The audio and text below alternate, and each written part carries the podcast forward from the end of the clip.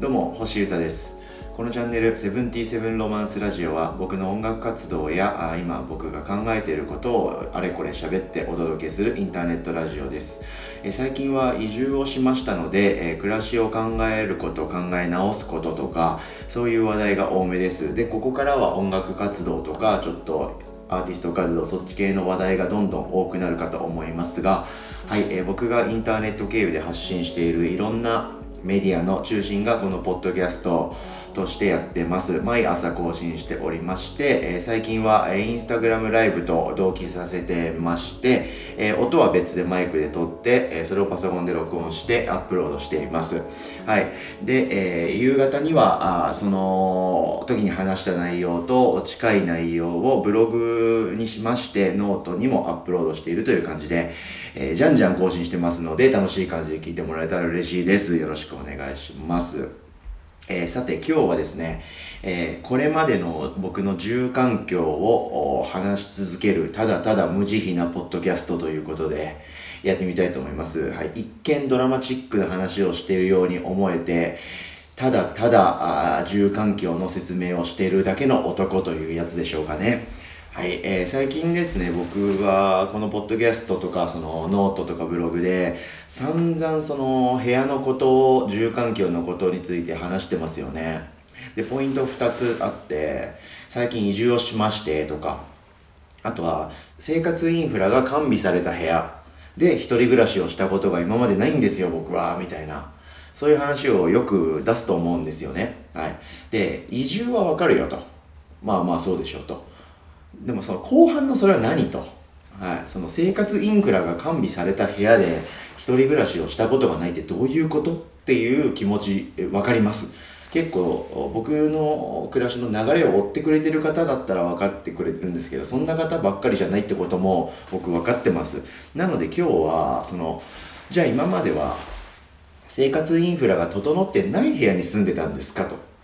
とか、あと一人暮らしではなかったんですか？と、そういうところに迫るということで、今までの住環境の歴史を勝手にただただ無慈悲に喋り続けます。はい。で、僕がいかにしてこの今の暮らしにたどり着いたのかと。はい。で、自炊したりとか、冷蔵庫を買ったりとか、そういう当たり前の人としての営みがなんでこんなに僕は新鮮で嬉しいのかっていうことを伝えていきたいと思っております。サクサク目で話すんですけど、長くなっちゃったら2回とかに分けるかもしれない知れないです。はい。で、いちいちこう、思い出とかね、そこでの出来事とかいろいろあるんですけど、できる限り今回はそれをさっぴいて、えー、住環境のインフラがあるかないかっていうのと、あと一人暮らしだったのかどうかと、そこに絞ってどんどん進めていきますんで、よろしくお願いします。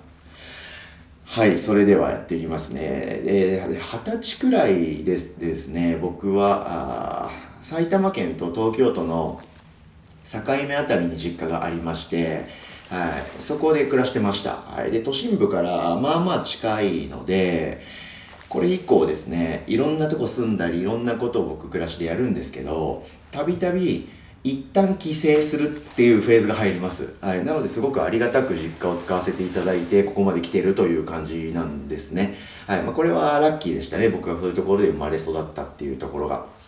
で、ここからです。はい。で、実家から出たくなる時期って絶対あると思うんですね、大人になったら。はい。それが僕にもれ漏れなく訪れまして、えー、20歳とか21とかそのぐらいかな。はい。そこら辺から始まってるんですけど、その時の恋人と同棲しすることになりまして、完全に勢いだったんで、まああれこれ苦い思い出もあったりするんですけど、それが池袋でした。東京の池袋。はい。で、えー、生活インフラが整っているかどうか、そして一人暮らしではなかったのか、あこの2点が今回の軸ですから、そういうことで今日行きますよ、ここから。インフラはありました。そして一人暮らしではありませんでした。はい。そんな感じですね。はい。各家電とかはもう覚えてないですけど、ありものとか、えー、友達からもらったものとか何らかでやってたはずです。ちょっと買ったりしながら。で、えー、その暮らしは速攻で終了しまして、一旦帰省します。はい。で、そこからは、えー、次は、えー、小田急線沿線のですね、北見っていうところに住みます。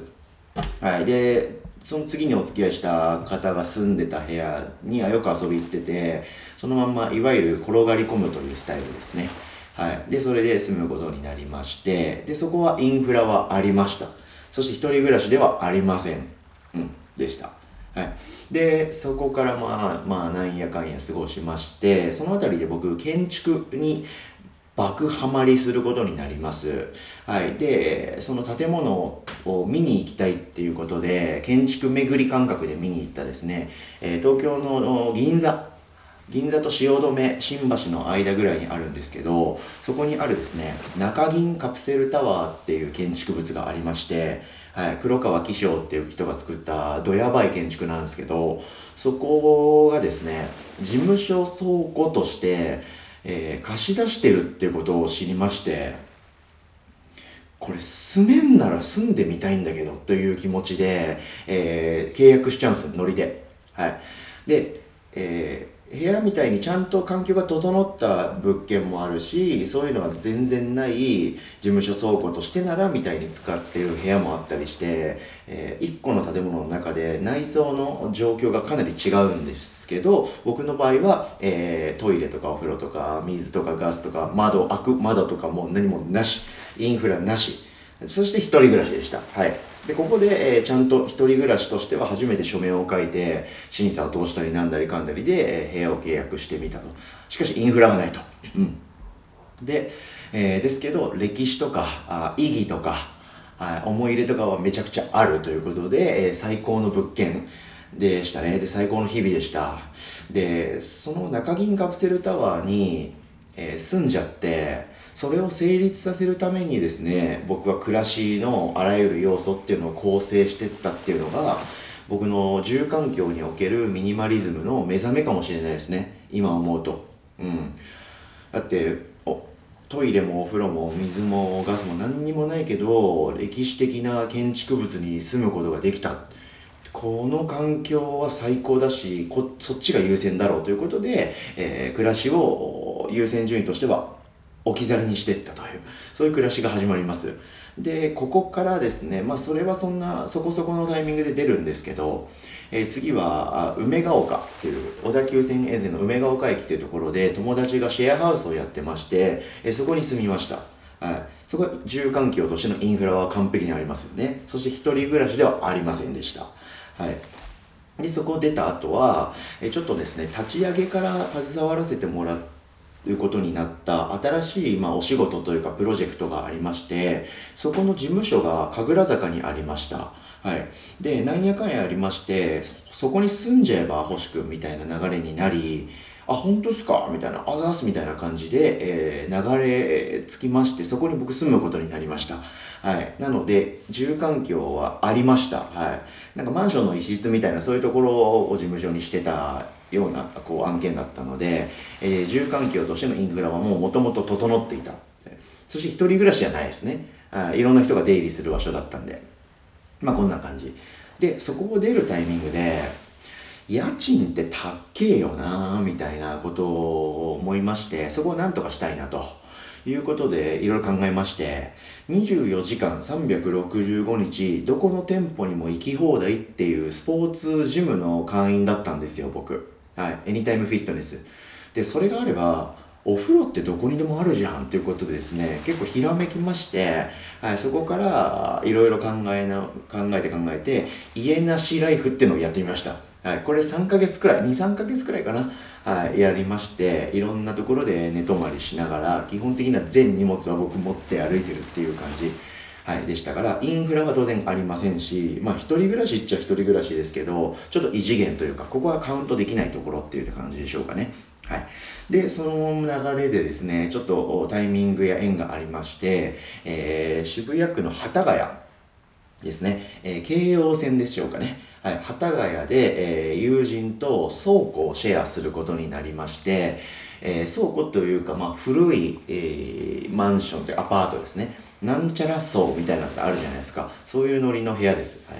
で、そこをシェアすることになりまして、その友人は機材だとか荷物を置いておきたい場所とでしかない。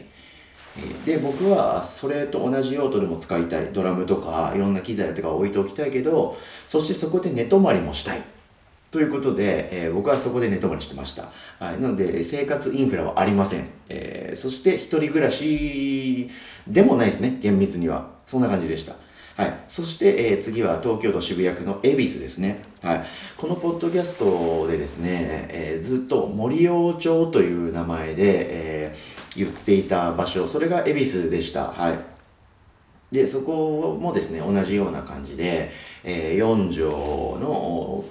トンっていう部屋だけの空間という感じだった物件を見つけてそこが最高って言って契約したんで、えー、当然インフラはありません。そして一人暮らしでした。はい。水、ガス、お風呂、トイレがないということで、電気がついて、窓が開いて、えー、壁からコンセントで電力が取れるって、それぐらいの部屋でしたね。はい。で、えー、緊急事態宣言が起きまして、え、お風呂的存在のスポーツジムが休業して、えー、全外食を封じられて、人に会うことも激減しまして、はい、これで何にもない部屋に住んでるのって意味ないなということで、えー、一旦、うん、もう何度目かわかんないですけど、一旦帰省っていうのをかましまして、実家に過ごしてました。はい。で、そこから5ヶ月ぐらいでしょうかね。はい。実家で避難生活を送りながら、部屋の中で仕事をしたりとか、曲を作ったり、グッズを作ったりっていう暮らしをして、で、その間にいろんな心境の変化がありまして、えー、いろいろ思うところありと言いますか。はい。で、その住環境を自分の空間に完全に構えて暮らしたらどうなるのかなとか、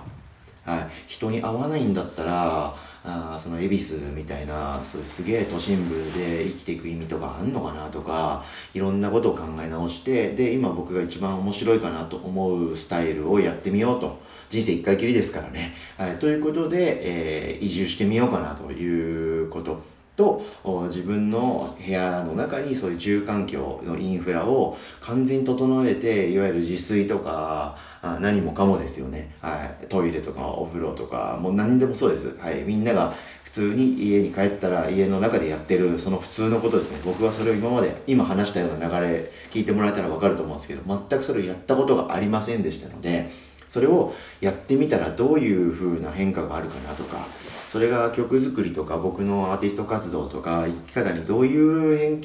変化がをもたらしてくれるかなとかそういうことが僕面白そうだなと思いましてそれで、えー、今この新鬼ヶ島計画のゴールである鬼ヶ島この部屋にたどり着いたというわけなんですね。はいそんな感じでした。はいで以上です。はいただただ無慈悲なポッドキャストということで一応ちょちょいちょいと